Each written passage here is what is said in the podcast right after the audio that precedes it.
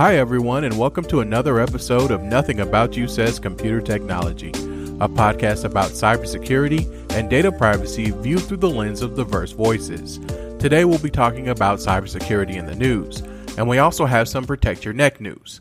Then we'll talk about the president's executive order banning TikTok and other Chinese tech companies. And finally, we'll be handing out a cybersecurity award. I'm your host, Anthony, a cybersecurity, data privacy, and regulatory attorney based in Oklahoma City. While I am a lawyer, I am not your lawyer, and this podcast should not be considered legal advice. Instead, think of this as a conversation between two friends. But if you need legal advice, please, please, please find a local lawyer that can help you. So let's turn our attention to some news stories. Our first story comes from the New York Times. Capital One agreed to pay $80 million to bank regulators to resolve claims that it lacked proper cybersecurity protocols after it was a victim of a data breach last year. Last year, Paige Thompson, a former Amazon employee, allegedly stole data relating to more than 100 million Capital One customers from a server hosted by Amazon. The Office of the Comptroller of the Currency stated that Capital One had failed to establish proper risk assessment procedures after it began using cloud storage technology, and its board failed to hold the manager in charge accountable.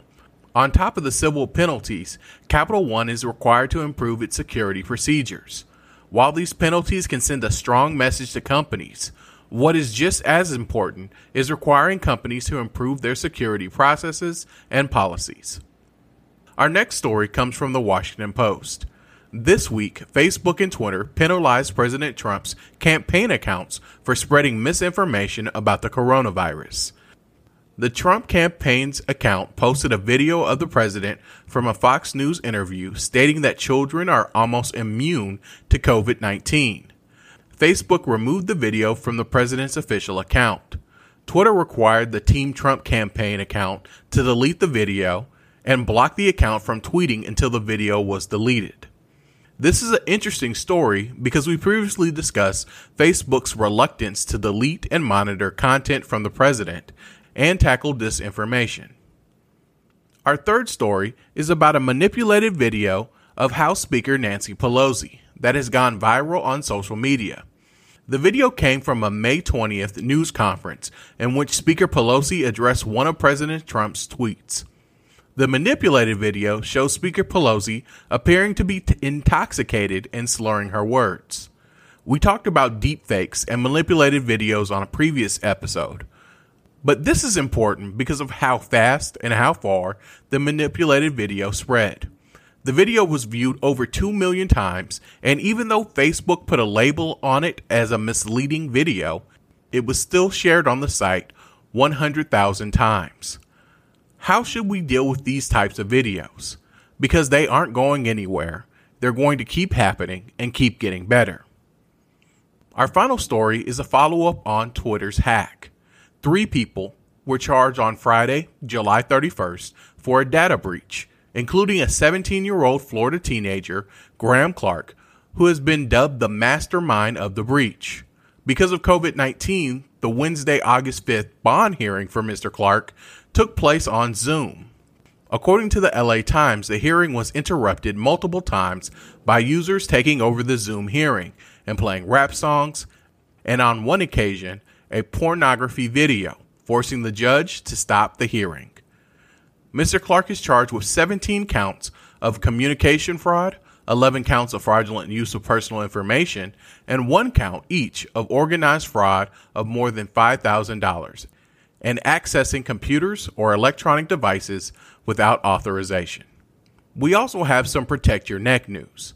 During this segment, we'll be talking about current scams you should be aware of and other vulnerabilities that you need to address.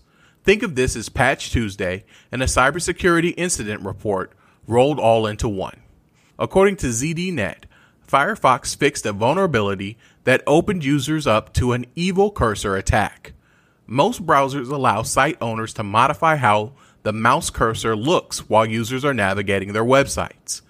With the evil cursor attack, malicious websites tamper with the cursor settings to modify where the cursor actually is visible on the screen and where the actual click area is, making it hard for people to leave a malicious website. Please stay safe out there, or as the Wu Tang Clan tells us, watch your step, kid, and protect your neck. Our main topic today is the executive orders issued by the president banning both TikTok and WeChat. On August 7th, the president issued two executive orders against TikTok and messaging app WeChat, citing national security concerns. The orders take effect in 45 days and prohibit any U.S. company or person from transacting with ByteDance or WeChat. The White House has expressed concerns that data collected by TikTok could be shared with the Chinese government. While the order does not define transactions, the order likely means that these apps won't be available on the Apple App Store or the Google Play Store.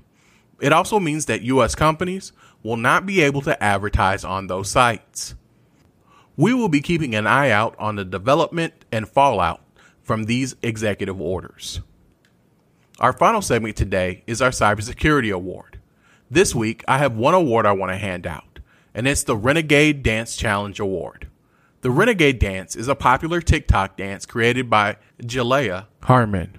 The dance is one of the most popular on TikTok, and now Microsoft will have to do its own type of dance if it hopes to reach a deal with ByteDance to purchase TikTok. While the president's executive order does not ban Microsoft from buying TikTok, the company is on the clock and must complete the purchase within 45 days. Also, the White House is suggesting that part of the sales proceeds should go to the U.S. Treasury Department.